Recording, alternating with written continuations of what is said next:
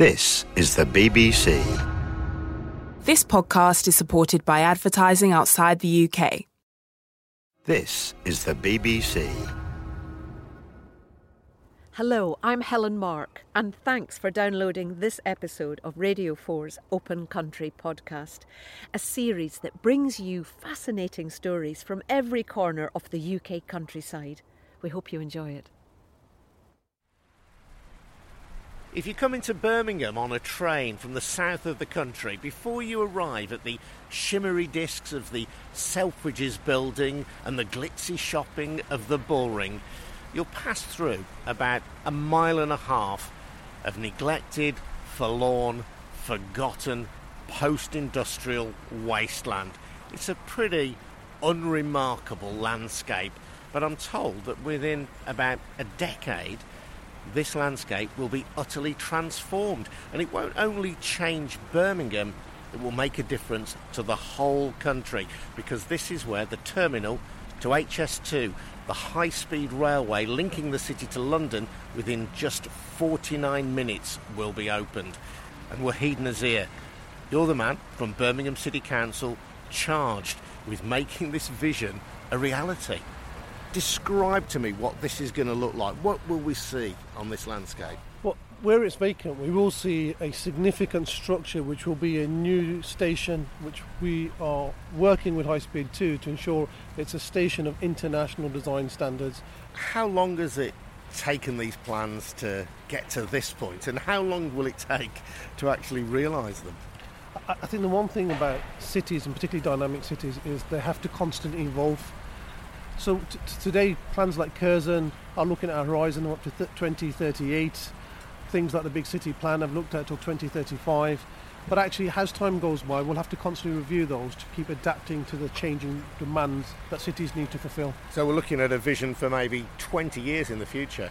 Absolutely. I mean, the scale of infrastructure, when you're changing the landscape of cities like this, you are really always looking at at least a 15 to 20 year horizon in order to achieve such a significant scale of change. So I've got three kids aged between 13 and 2 growing up in Birmingham. Well, he, from your point of view, this is not just a job, is it? It's a personal mission because you grew up, like me, in Birmingham, in Small Heath, which is not very far from here.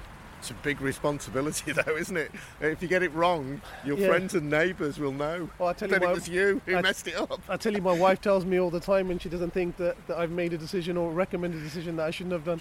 Uh, I mean, I think that's part of the beauty of actually living in a city. You actually understand the, the granular nature of the city, you understand how the city breathes, and therefore it's important that when you do make these decisions, you appreciate that it, you're actually making decisions which affect pe- real people's lives. It's not just landscape, but it's actually how the city you've grown, I've grown up in, is actually going to continue to evolve. It's challenging. It does keep me awake at nights sometimes, but actually it's also very rewarding when you get it right. I mean, the station itself physically will be completed by 2022 23. So we'll start to see that, that derelict landscape you referred to, Adrian, actually starting to change over the next few months. So that's the promise then of a transformed landscape here at Curzon Street, the home of HS2. I'm off about seven miles to the east now, out towards Birmingham Airport. That's a pretty run-down and neglected suburb in my experience but there are a group of volunteers there who want to transform the landscape through trees.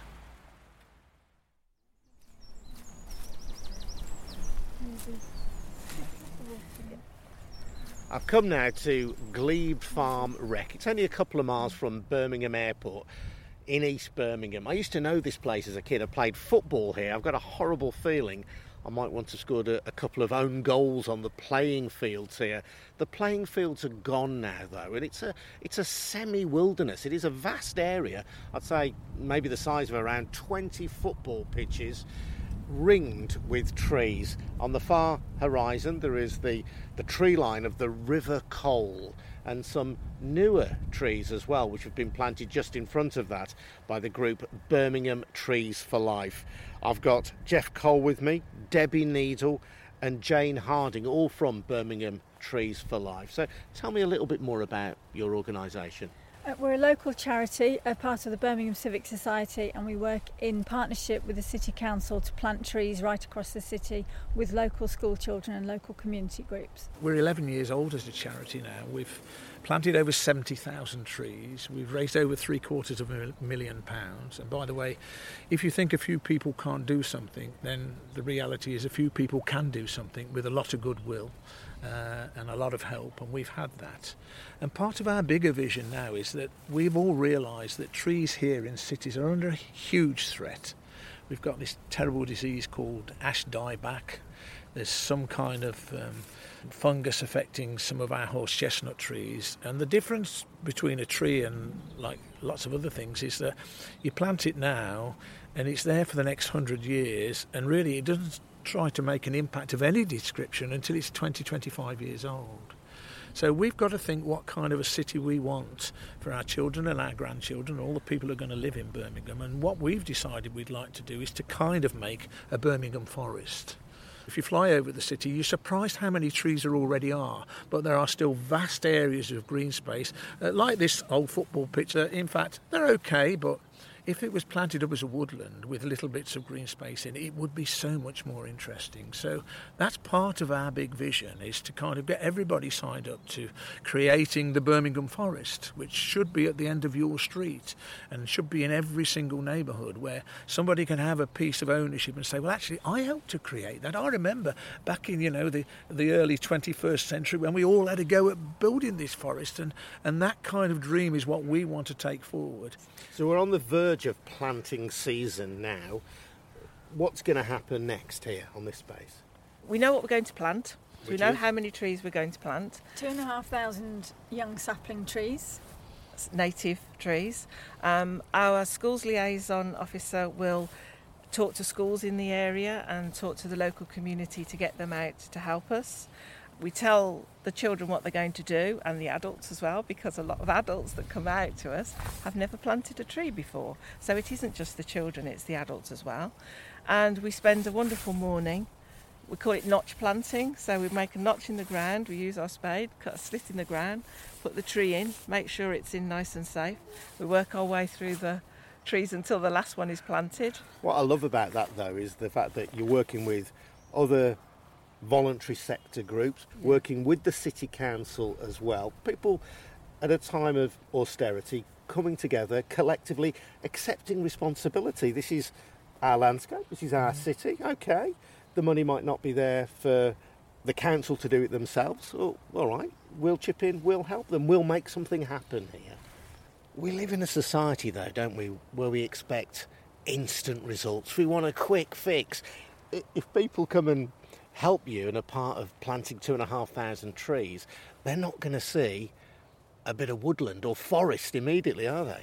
They're two foot, Yes. two foot tall. The trees that we plant, the woodland trees, the whips that we plant, and it is a very difficult job not giving somebody something immediately, but relatively quickly because.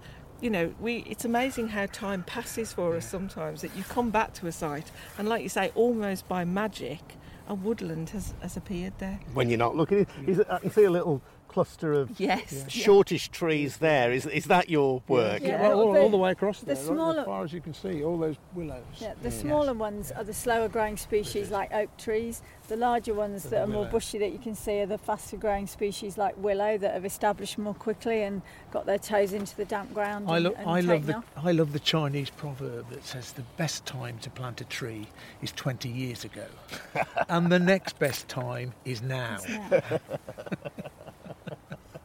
Now, I'll tell you what, you as tree lovers might be aghast at this, but I've seen some, e- even though it's a, a chilly autumn morning now, some very positive signs that at least some of the local youngsters have engaged very positively with this site. Yeah. We've, we've got the swing rope, the have. traditional swing rope that's been uh, hanging high there from one of the, the high branches of the tree, coming down, uh, a blue rope, uh, and then a, a, a fairly tough branch uh, which it's wrapped around so that the youngsters would be swinging across the river uh, during the summer months. if You don't mind a bit of the old tree swinging, do you? Oh no, goodness me, no. That's good because I'm just going to have a go. the, gr- the green gin. I'll end up. I'll end up. Uh, no, no. I'll end up in the water if I try having a go. I'm chickening out. Jeff, you Jeff, you have a go.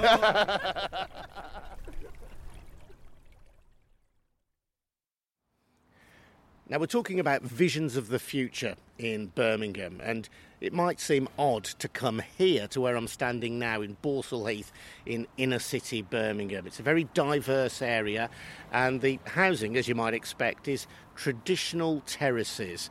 But one Times critic came here a few years ago and he said, I have seen a vision of the future, and the future is here in Birmingham. And I can see exactly what he means because amongst this row of red brick houses, there is one house that really stands out. The people who live here are John Christophers and Joe Hindley. Hello, Joe. Hi. I'm Adrian. Nice to Oh, meet you. Very nice How to meet you? you. You're right. Yeah, fine, thank you. Good, You're good. very welcome. Thank you very much indeed. Wow. Do come in. I'm looking up, and as we're standing in the lobby here, this looks so different already. Hello, you must be John. I'm Yes, Adrian. How yes, are you? Very well, thank you. So this is an eco house. This is this is a, a zero carbon house, and it's the world's first ever retrofit um, house. So just behind you, that brick wall is 170 years old.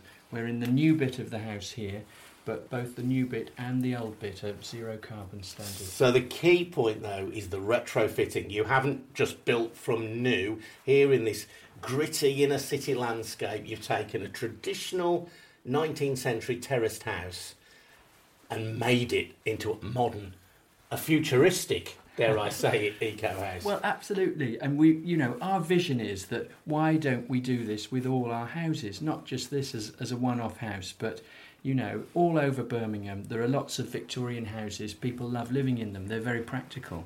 But they're like leaky sieves when it comes to trying to heat the darn things. What we've done is, is we've doubled this in size because it's a tiny little two up, two down terraced house originally. We've we've doubled it in size, so this part here, which goes out on the side, more or less doubles the footprint. But amazingly, we're only using three percent of the energy for this big house, twice the size that they were for the old house, half the size. Incredible as well. And I'm just drawing attention to these design features. As we step inside the hall here, we've got this honeycomb glass, or is it hard, toughened plastic, it's is it? called Mycon. It's really special stuff. It's from the aircraft industry, actually. Oh. It's got sort of little aluminium honeycombs that have pockets of air, and, um, And it's very come- strong, very insulating, and allows the light through. You know, I've known Balsall Heath pretty much all my adult life. There's a, a pub down the road that I Yes. still occasionally drink in. We're on the edge of the Balti Belt here. Even within Birmingham, I'd say Balsall Heath has an image of being slightly run down, quite colourful, quite characterful, but uh, slightly run down. Yet here we are. This is this is possibly the most modern house in Birmingham, and and yet it's an old house at the same time. Yes, yes. Well, we love Balsall Heath. You know, it's a vibrant area. I've lived here. We've both lived here for getting on for 30 years. And I feel, you know, taking your point about it being a gritty inner city area, if we were looking at a sort of dream eco house, people think, oh, how, you know, their dream would be to do it in rural Cornwall off the edge of a cliff or something. but I feel that's that's not nearly as real as, as doing it here in the city because you know we've got schools shops everything all around the carbon footprint of our lifestyle is tiny in the city compared to some of the far-flung places where you know you need um, to to um, use a lot of energy to get food and everything there Come and show me something else in the house. yeah. Should point out that you are an architect. Have you got an unfair advantage? most most people couldn't do this to their house. Well, I'm very lucky that I've had the opportunity. You know, although I've done green buildings through all my architectural career, as an architect, you can only go as far as your client wants to go. And in this case, we were our own clients. So we've been able to go quite a lot further. And we've done some quite radical things. Like, for instance, all the floors you're walking on are compacted Birmingham earth, would you believe? this is just good Birmingham red clay dug up from the garden when we were digging the foundations of the new house. Uh, so it looks to me, on the face of it, just like a traditional stone floor. But you've made this then. It's, We if have. you touch it, it's actually it's it's not as cold as stone. Mm, mm. It's got a warmth to it mm. because the sun, as it's shining in here, it warms up this floor, Yes. and the floor becomes like a slowly radiating radiator. Then giving keeping the heat. Should Yeah. we look at the back? Let- Yeah. we'll, we'll go out the back door and I can show you. It is amazing.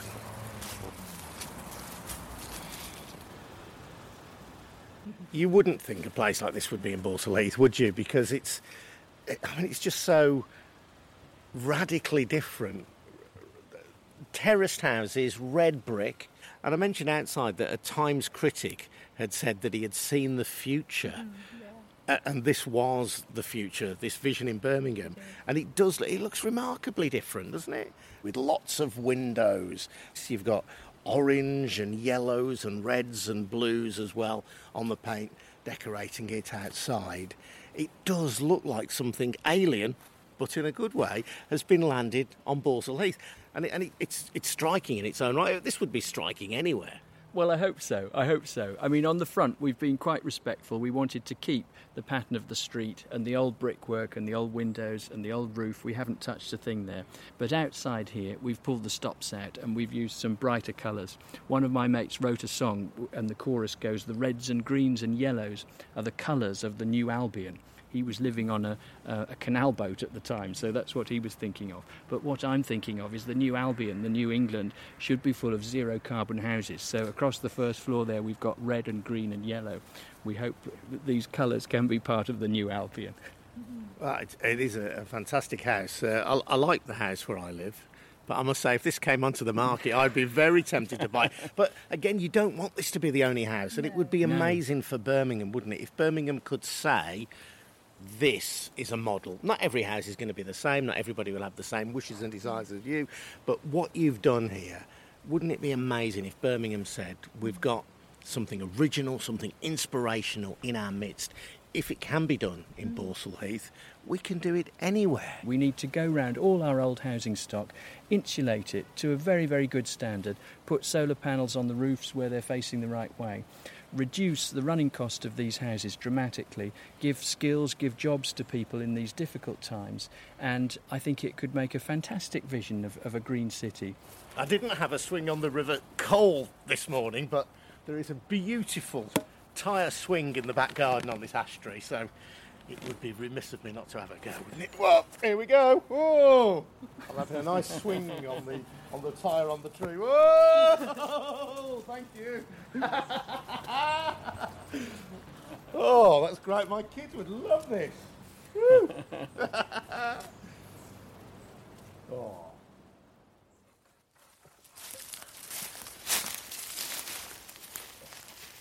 Morning. Sorry to interrupt, sir. Can I just hold you for a second? Yeah. Uh, I'm Adrian. What's your name? Mike. Mike. Yeah. Hello, Mike. What are you doing then? Clearing, really, to give some space for the oaks to grow, for the hardwood trees to grow. It's surrounded and uh, suffocated in the past by holly and, uh, and now by silver birch. You can see the light. You know, if you can open it up a bit to give this little one a chance to grow.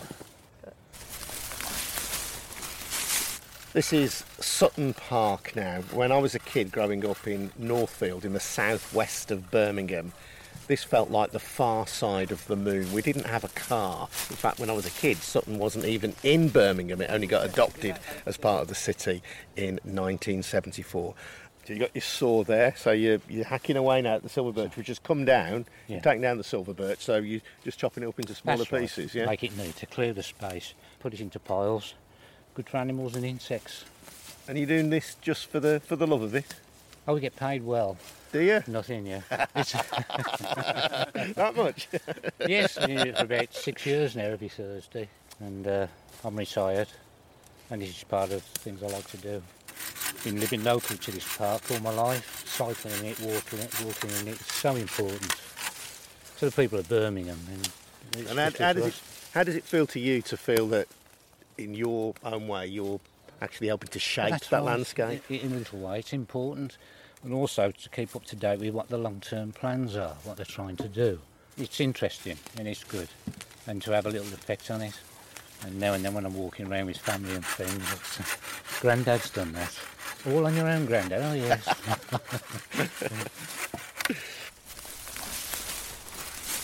Sutton Park is about 2,000 acres of nature reserve, two miles wide, two miles long. It's home to grazing cattle, it's home to wild ponies, and I'm standing now in a, a, beautiful woodland clearing. Oak trees, there are the remnants of some trees that have fallen down or that have been cut back on the, the floor beneath me, but the sun coming through the canopy of leaves at the top, and you can see buzzards, you can hear bird song. It's a gorgeous place. Danny Squire is here with me, and Matthew Barker, who are both rangers in the park, and the park manager, John Porter. We've, in essence, got a medieval landscape which has been preserved in time. So, going back to the 12th century, the land was given over to the Earls of Warwick, and they used it in essence as a status symbol, as a place to come and hunt deer and to show off how fantastic they were. And in return, a lot of the local landowners showed how they, how fantastic they were, and how brilliant their real forest was. But what you ended up with is a, is a deer park with woodland on one side of the park and open grazing land on the other. And in 1528, after it had been in royal hands for a few years, Henry VIII granted a royal charter, and that allowed the park then to become part of the Royal Town of Sutton Coldfield. And in essence, where we're stood now in Hollyhurst is a very similar feel to how it would have been in 1528 when that land got transferred as we stand here uh, in this little walkway between two sides of this woodland. The way to the right here, it's it's all cut back. You can see the sun really powerfully coming through the tops of the trees. You can hear the birds whittering away in the background.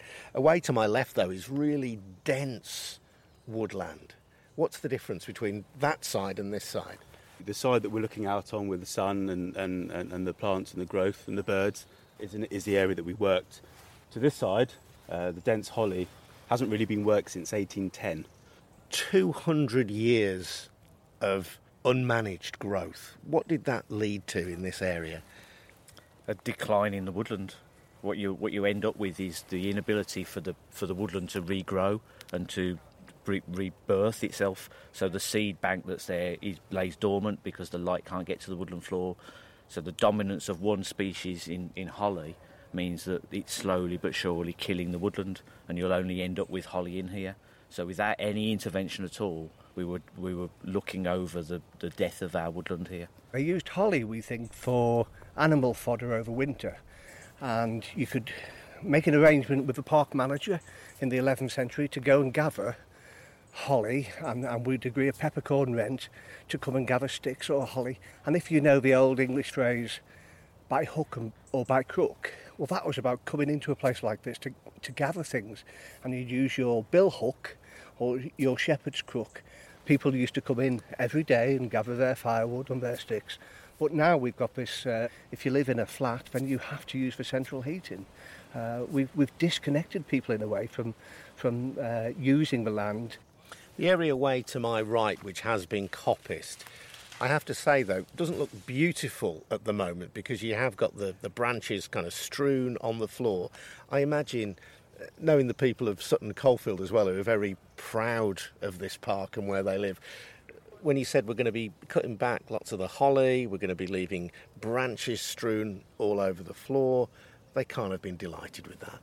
That mesh of branches across the woodland floor actually helps protect the soil within the park. We have very thin soils here so that layer of sticks and debris across the woodland just prevents the wind whipping across the top it, or prevents rivers and rivulets from forming as, as, as it rains across the park. So in, in terms of protecting the soil, very important. But also what it does is it, it reduces the amount of people wanting to walk out across the woodland floor. And if you're trying to get regrowth, especially from a seed bank or any kind of plant growth in the woodland, you don't want people trampling across it as it's coming up, as it's fresh. We've put additional bird boxes and things up because we were expecting things like flycatchers to come back into the onto the site. But also things like opening up the airways is good for birds, but also for things like bats. So bats population on site now will have has the opportunity to increase because they have free flight paths to get to the trees to roost during the summer. Uh, if you go into the holly areas, it's a very dense, gloomy and sterile place with very little bird song.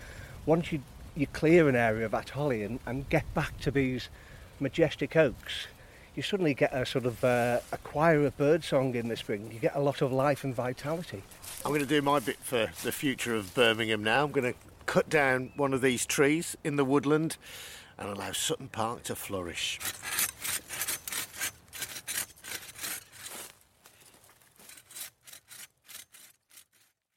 Thanks for listening. If you want to hear more Open Countries, there are programmes going back to 2009 available on the BBC Radio 4 Open Country website.